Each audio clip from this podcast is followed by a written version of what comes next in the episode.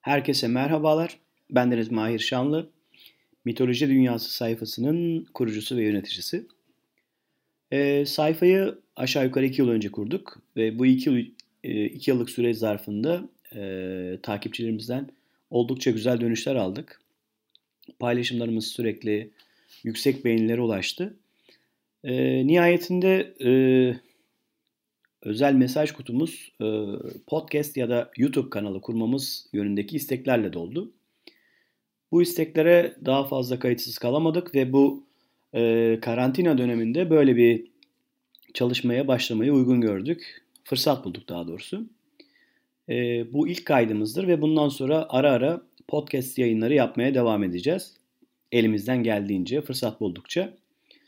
Ee, podcast kanalımızda da tıpkı e, Mitoloji Dünyası sayfası, Twitter sayfasında olduğu gibi tanrıları, kahramanları, şeytanları, mitleri anlatmaya devam edeceğiz. Ee, olabildiğince fazla insana e, mitolojiyi tanıtmayı amaç edineceğiz. Evet, bugün ilk e, kayıt olarak İskandinav mitolojisini tercih ettik. İskandinav mitolojisinden Loki adlı karakteri, tanrıyı sizlerle buluşturmayı uygun gördük. Neden Loki diye soranlar olabilir tabii. Çünkü İskandinav mitolojisi deyince akla ilk gelen e, baş tanrı Odin ve sonra e, Thor çekiciyle meşhurdur. Güç ve kudretin simgesi bu iki tanrı dururken neden Loki ile başladınız gibi bir soru gelebilir. Biz mit- mitoloji dünyası olarak herhangi bir kültür arasında ayrım yapmıyoruz. Elimize geçen kaynaklardaki tüm bilgileri işte İskandinav, Yunan, Mısır, Türk, Rus yani Slav mitolojisi hepsini ama hepsini elimizden geldiğince eşit ağırlıkta yer vermeye çalışıyoruz. Çünkü mitolojinin bütünsel olarak insanlığın yazılmamış tarihi olduğuna inanıyoruz geçmişteki kahramanların zamanla mitleşerek tanrılara dönüştüğünü düşünüyoruz. Ve bu bağlamda tüm e, insan ırkının birbiriyle alışveriş yaptığını, birbirlerinden etkileşim hali, birbirleriyle etkileşim halinde bulunduğuna inanıyoruz ve bu bakımdan tüm mitlere, mitolojilere yer vermeye çalışıyoruz. Şimdi sadece mitolojilerdeki bu eşitliği e, göz önünde tutmuyoruz e, panteonlardaki tanrılar arasında da aşağı yukarı bir eşitlik sağlamaya çalışıyoruz. Hani genel manada yorumcular işte iyi tanrılar, kötü tanrılar, işte şeytanlar gibi tanrılar arasında ayrımlar yapmaktadırlar ve tabii ki okuyucu da buna göre bir pozisyon belirlemekte. İşte iyi tanrı olarak veya baş tanrı olarak, güçlü tanrı olarak görülenleri daha fazla e, itibar etmekte, diğerlerini pek tanımamakta. Biz bunu da yanlış buluyoruz. Biz e, tüm panteonun bir bütün olduğunu, her tanrının iyilik olsun, kötülük olsun, yani Loki'nin mesela lakabı sinsi tanrıdır. Sinsi tanrının da panteonda oldukça fazla rol olduğunu düşünüyoruz ki bunları birazdan sizinle paylaşacağız zaten. Bu bağlamda e, mitoloji meraklılarına e, tüm tanrıların ve tüm e, karakterlerin tanıtılmasını daha faydalı buluyoruz. Sadece Loki'de bunu yapmayacağız zaten. Diğer e, mitolojilerde de aynı yola başvuracağız. Daha az tanınanları, e, günümüz tabiriyle ötekileştirenleri, ötekileştirilenleri ön plana çıkarmayı düşünüyoruz. Mesela Medusa e, Yunan ve Roma mitolojisinde kendisine yer bulur. Evet Medusa kendine bakanları taşa çevirir, işte gövdesi yılan şeklindedir vesaire. Ama Medusa'nın da bir e, hikayesi vardır. Hani Medusa olana kadar, yılan kadın olana kadar gelen bir hikayesi vardır. Masum başlayan sonra canavara dönüşen bir hikayedir bu. Keza Lilith e, aynı şekilde e, ilerleyen dönemde çocukların düşmanı olarak görünen, çocuk işte yeni doğan çocukların e, canavar olarak görünen bir karakterdir. Oysa Lilith e, mitolojiye göre yaratılan ilk kadındır. Dionysos keza e, dışlanmış bir tanrıdır. Kendisine zorla yer edinmişse de e, sonrasında. Ama baştan dışlanmıştır. Hera tarafından sürekli e, taciz edilmiştir. işte e, hasta olması sağlanmıştır vesaire vesaire. Hatta önce bir öldürülür sonra diriltilir vesaire. Bunun gibi karakterleri biz ön plana çıkarmayı düşünüyoruz. Alkarası'nın böyle bir arka planı yok gerçi ama biz Alkarası'nın da Erlik'in de Türk mitolojisinin e, karakterleri, ögeleri olarak onların da tanıtılmasından yanayız. Çünkü iyiyi ve kötüyü aynı anda sunarsanız e, insanlar aradaki farkı daha rahat anlayabilecektir. Ama yani siyahla beyaz gibi yan yana konulduklarında her iki renkte daha e, berraklaşır, daha netleşir koyu ve açık olarak. Biz buna inanmaktayız. Yayın politikamız da bu şekilde devam edecek. Evet Loki ile başlarken e, Loki'nin ismiyle başlayalım önce anlatmaya. Loki'nin ismi düğümlemekten geliyor. Eski Norse dilinde yani kuzey dillerinde. Norveçlerin işte İsveçlerin konuştuğu eski dilde, Vikinglerin konuştuğu dilde düğüm manasına geliyor. Neden bu isimden yani e, bu sözcükten türetilmiş dersek e, genel kanı, genel görüş e, Loki'nin ilk balık ağını yaratan kişi olması sebebiyle e, yani sonuçta balık ağı da düğümlenerek e, yapılan bir alet, araç. O sebeple düğümlemek tabirinin Loki'ye yapıştığını veya işte Loki'nin isminin o sebeple geldiğini söyleyen hatır sayılır kişi var. Bununla beraber e, tuzak kurmak, e, tuzağa düşürmek, işte başına çorap örmek gibi deyimleri de tabi bunun Norse dilindeki karşılıklarını tam olarak şu an söyleyemeyiz. Ama bunların da hani tuzak kurmayla alakalı da bir e, ilişkisi olduğu düşünülmekte. Affedersiniz. E, Loki'nin e, ailesine, kökenine inecek olursak, Loki'nin babası Farbauti isimli bir buz devidir. Annesinin ismi Lofe'dir. E, Lofe'in dev ya da tanrıç olduğu ile alakalı elimizde net bir veri yok. Ama genel kanı yine okuduğum kadarıyla Lofe'in bir tanrıç olduğunu söyleyebiliriz. Ee, şimdi diyeceğiz ki Loki dev devler devlerin kökeninden geliyorsa yani bir dev çocuğuysa Asgard'a nasıl girdi? Yani Asgard, Aesir tanrılarının bulunduğu dokuz dünyadan biri olan Asgard buraya nasıl dahil oldu diye bir soru gelebilir ki bu soru haklı bir sorudur. Ee, devlerle tanrılar sürekli savaş halindedir. Sonrasında da öncesinde de hani dünyanın yaratılış anından itibaren birbiriyle çeki, e, çe, çelişki halindedirler, çatışma halindedirler. Çünkü e, nihayetinde insanlar arasında da gördüğümüz iktidar kavgası vardır. En yukarıda olma kavgası vardır. E, tanrılar üstün gelmişlerdir. İşte Loki'nin rolü burada öne çıkmaktadır. E, Odin e, Loki sayesinde devler hakkında birçok bilgi elde etmiş ve bu bilgilerde tanrıların e, devlere karşı üstünlük kurmasına yardımcı olmuştur. Bu yardımları sebebiyle Odin e, Loki'yi tutmakta, Loki'yi e, hatta kan kardeşi olarak kimi metinlerde geçmekte. Asgard'a kabul etmiştir. Aesirli tanrıların arasına katmıştır.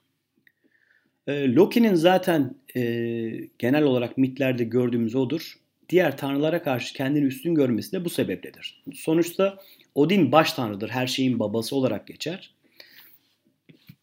Loki de Odin'in kan kardeşi olarak kendisinin diğer tanrılardan üstün olduğunu düşünmektedir. Bu, bu düşüncenin de bir mantığı vardır doğrusu. Ee, Loki'nin e, tabii anne babasını söyledik. Anne babasının isimlerini söylemişken araya bir not düşmemiz gerekiyor. E, çünkü e, Marvel karakteri olarak da bir Thor var, Loki var, Odin var. Zaten insanların büyük bir çoğunluğu e, İskandinav mitolojisindeki bu karakterlere aşinalıkları Marvel karakterlerinden geliyor. Marvel'de gördükleri senaryo ile geliyor. Yalnız bu senaryoda sıkıntı Loki'nin anne ve babasının isimlerinin ters olarak yazılması. E, Marvel'i izleyenler bileceklerdir. Annesinin ismi Farbauti, babasının ismi Laufey olarak geçiyor ki gerçekte babasının ismi Farbauti, annesinin ismi Laufey'dir. Marvel yapımcılarının ya da senaristlerinin e, bu değişikliği neden tercih ettikleri konusunda pek bir fikrim yok. Belki isim olarak hani e, kulağa hoş gelmiyordur. Hani erkek ismi ya da kadın ismi. Burada isim ve cinsiyet birbirine uymadığı için değişiklik yapmış olabilirler. Ya da yapımcılar e, İskandinav mitolojisini okurken burayı yanlış kopyaladılar. Orayı tam bilemiyoruz tabii ki.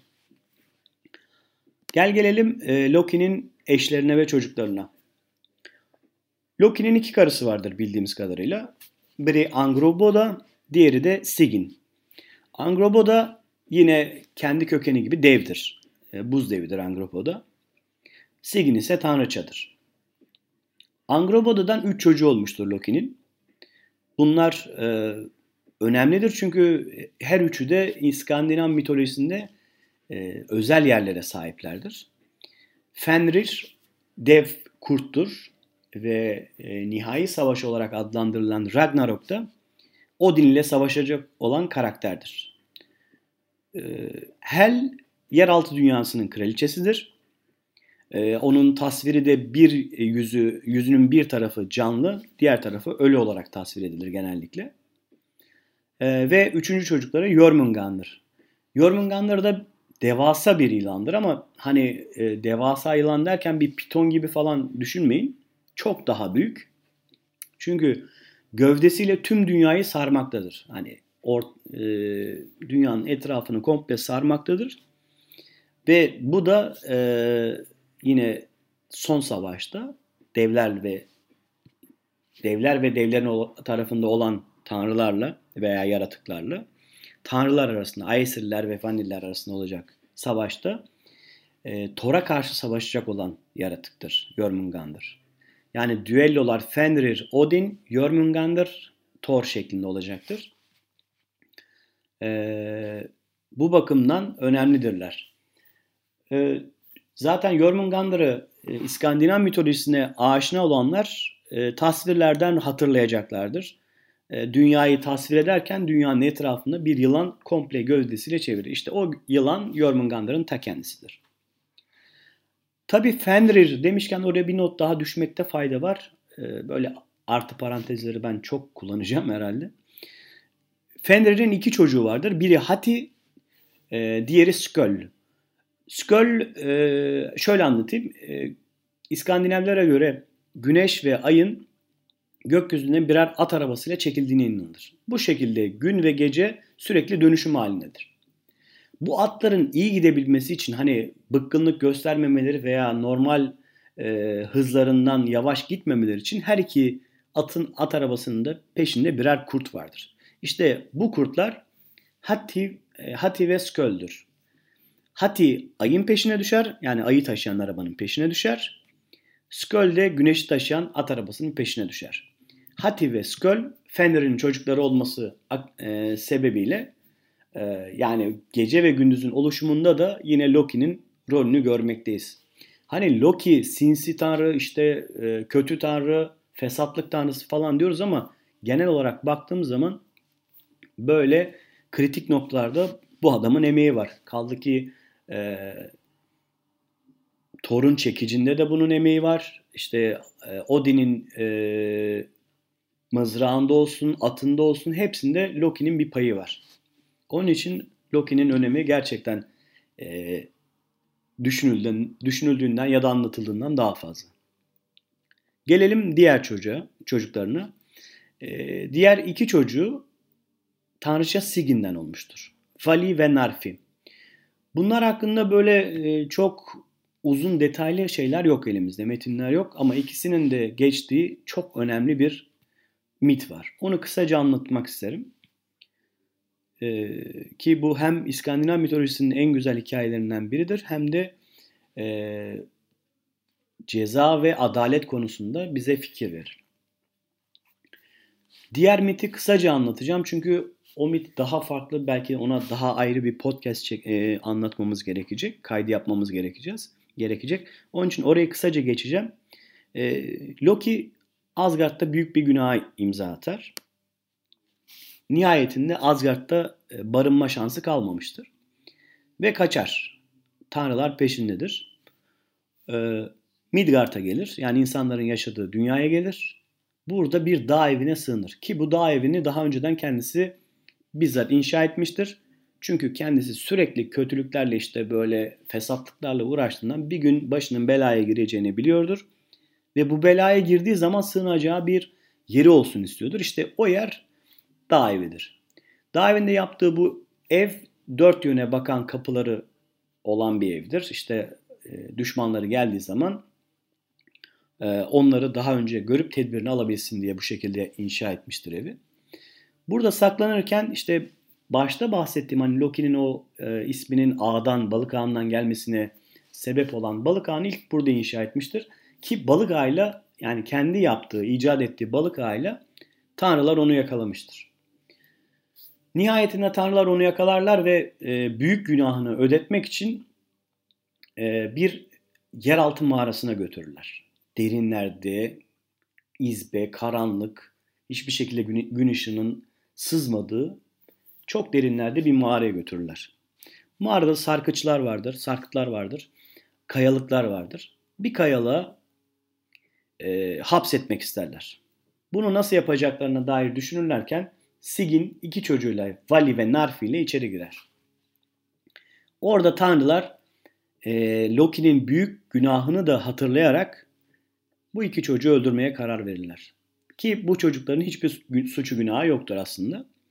Çocuklardan e, Vali'yi kurda çevirirler ve Narfi'ye saldırır Vali. Narfi'nin göğsünü parçalar ve göğsünden aşağı bütün e, organ, iç organları dökülmeye başlar Vali'nin. Pardon Narfi'nin. Ve Vali sonra ormana doğru kaçar gider. Vali orada artık diğer hayvanlarla boğuşarak büyük ihtimal orada öldü. Çünkü daha sonra bir haber alamıyoruz. Narfi'nin ise dökülen e, bağırsaklarından tanrılar e, o bağırsakları çelik ipe çevirirler ve o iple yani kendi çocuğunun bağırsaklarıyla Loki'yi o kayalığa hapsederler. Bağlarlar. Ve tüm bu olanlar Sigin'in gözleri önünde olmuştur. Sigin ağlamıştır, yalvarmıştır ama hiçbir şekilde fayda etmemiştir. Tanrıların öfkesi dinmemiştir çünkü. Ee, nihayetinde Loki o kayalığa hapsedilmiştir. Ee, bu cezayı da yeterli görmezler tanrılar. Ve çok zehirli bir yılan bulup hemen e, Loki'nin tepesindeki sarkıta asarlar yılanı. Onu da çok sağ, aynı iplerle bağlarlar.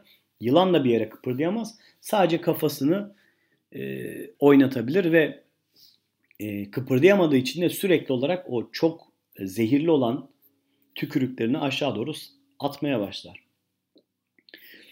Yılan Loki'nin tam tepesinde olduğu için attığı zehirlerin tamamı e, Loki'nin üzerine gelir. Ve her seferinde Loki'nin e, gözlerine gelir. Loki çok büyük acılar çeker gözüne gelen e, zehir sebebiyle. Nihayetinde bu cezayı yeterli görürler. Sigin'e derler ki sen eğer buna müdahale yani zaten Sigin'in o ipi çözmesi mümkün değildir. Ama müdahale edersen e, devamını işte Loki'ye yardım edeceğim diye işte kayayı falan kırarsan o zaman hem sen hem Loki'nin hayatı sona erecek diye tehdit ederler. Sigyn o yüzden hiçbir şey yapamaz. Tanrılar gittikten sonra e, yılanın sürekli zehir e, atması ve Loki'nin her seferinde inanılmaz çığlıklarla bu zehrin acısını dışa vurması Sigyn artık bir yerden sonra dayanılmaz gelir. Nasıl hani sonuçta yardım edemeyeceğini, edemeyeceğini de bildiği için e, oradan kurtulması manasında aklına bir çözüm gelir. Yılanın attığı, tükürdüğü zehirleri bir kapta toplamaya başlar. En azından bu şekilde kocasının e, zehirle alakalı acısını dindirmiş olur. Oradaki ha, hapislik hayatına bir son veremeyecektir. Ama nihayetinde bu zehiri maruz kalmasını engelleyecektir. Bu şekilde e, kocasına yardım eder. Ve fakat tasında belli bir ölçüsü vardır. Yılan tükürdükçe o tas dolmakta ve belli bir zaman sonra o tasın tekrar boşalması gerekmektedir. Sigin bu tası boşaltmaya gittiğin yılanın e, zehirleri tekrar Loki'nin yüzüne gözüne gelir ve bu sırada Loki'nin feryatları tüm dünyayı sallar. İskandinavlara göre yani eski Vikinglere göre Dünyadaki depremlerin sebebi budur. Yani o yılanın Loki'yi e, zehirlemesi, Loki'nin canını yakması, Loki'nin de bu acıyla feryat etmesiyle dünya sallanır. Ee, bu hikayeyi anlattıktan sonra hani Vali ve Narfi olayını tek geçtiği yer burası bildiğimiz kadarıyla. Ee, özette bu şekilde bu e, mitin özeti. Yani bu mit de şeyde kitaplarda Loki'nin cezası olarak geçer. Dediğim gibi e, Loki'nin işlediği cezanın karşılığı bu mudur? Veya o cezada, e, o suçta e, çocukların payı nedir ki onlar cezalandırılmıştır? Bunlar işte okuyucunun da mitoloji meraklarının da düşmesi gereken konulardır. Ki Sigin, e, Loki, Loki Sigin'e de kötülükler yapmıştır aslında. Hani o vefasızdır, onun yanına uğramaz vesaire. Ama Sigin e, tamamıyla vefalı ve fedakar bir tavır sergiler. Kocasını kendisini yalnız bırakmasına karşın yalnız bırakmaz orada ve onun acısını elinden ge- geldiğince dindirmeye uğraşır. Evet, e, Loki'nin çocuklarını saydık. 3 tane Angroboda'dan canavar çocuklar, 2 tane de Sigin'den Vali ve Narfi. Yani 5 çocuğun babasıdır Loki. Ama Loki'nin bir çocuğu daha vardır. Şimdi 5 çocuğun babasıdır dedik ama bir çocuğun bir çocuğu daha olduğunu söyledik. Bu nasıl oluyor derseniz Loki bir çocuğun da annesidir. Böyle ilginç de bir olay var. Onu da anlatalım hemen. Ee, Asgard yani Aesir tanrılarının dünyası, 9 dünyadan bir olan Asgard'ın etrafı güvenlik açısından dik duvarlarla çevrilmesi gerekir ve bunu ancak ve ancak bir dev yapabilir. Sonunda bir deva e, tanrılar ikna ederler yapılma konusunda. Dev de karşılık olarak işte bir tanrıçayla evlenmek istediğini söyler. Önce buna itiraz edilse de sonradan e, bir çözümünü bulunacağına dair düşüncelerle bu kabul edilir. En son Loki'nin önerisiyle işte e, vakit tam olarak aklıma gelmemekle beraber e, misal olarak veriyorum. 6 ayda bitecek olan e, normal şartlarda 6 ayda birkaç kişiyle yapılabilecek duvarı tek başına bir ayda bitirmesi istenir bu devden. Eğer bunu başarabilirse duvarı örmesine karşılık olarak işte Tanrıça ile evlenecektir. Dev bunu kabul eder ve e, işe girişir. Tanrıların görmediği, tanrıların es geçtiği nokta devin sahip olduğu attır. Svadilfari adında muhteşem bir ata sahiptir dev. Hem kendi güçlüdür hem atı yamandır.